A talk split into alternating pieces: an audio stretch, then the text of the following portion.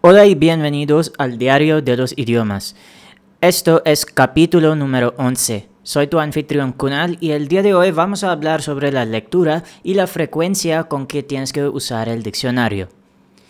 Si eres un principiante, casi todo lo que lees o escuchas en tu idioma que deseas aprender es muy difícil de entender.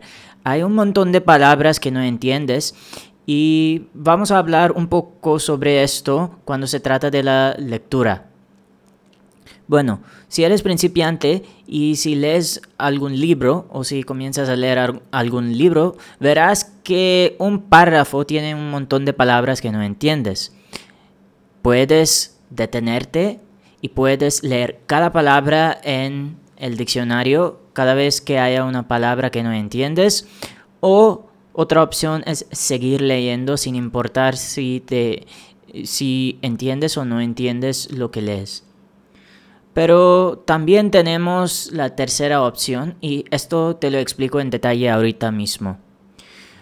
Cuando dedicas tiempo a la lectura, puedes dedicar una parte a la lectura y puedes dedicar la otra parte a leer las palabras en el diccionario que no entiendes.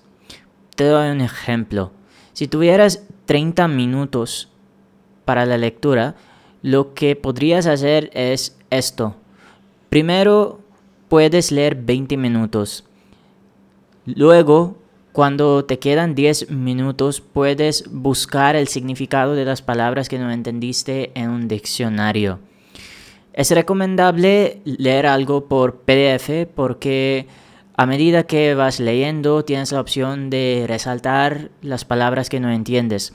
Entonces, cuando, cuando terminen los 20 minutos que tienes para la lectura, puedes ver cuántas palabras hay que no entendiste y luego puedes echarle vistazo a estas palabras en el diccionario.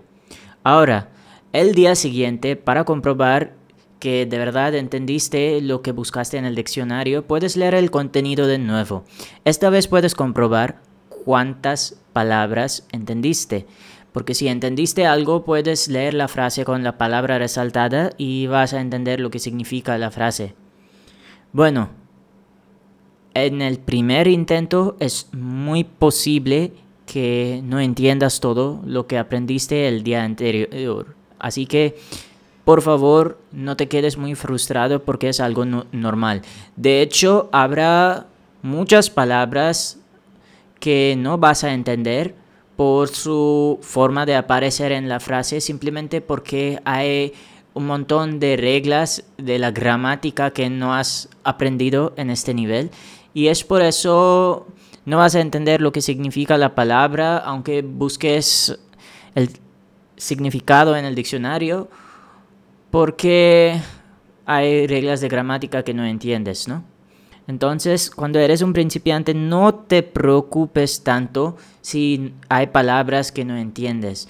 A medida que vas leyendo, vas a ver que aprenderás el significado de muchas palabras solamente a través del contexto.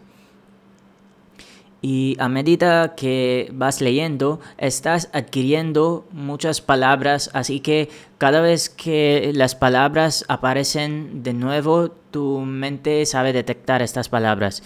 Y esta vez cuando ves su significado en el diccionario, es más probable que no se te olvide el significado. Entonces, lo que quiero recomendarte el día de hoy es, es muy importante seguir adquiriendo nuevas frases. Aunque no entendamos lo que significan las palabras cuando comenzamos, a lo largo esto se soluciona con el contexto y con ver el diccionario solamente en el tiempo que hemos dedicado a esta actividad, ¿no?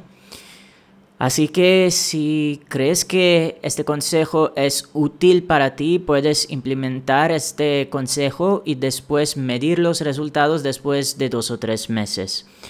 Espero que el consejo que te he dado te haya sido, muy útil. Es todo lo que tengo que contarte en el podcast de hoy y nos veremos en el próximo podcast.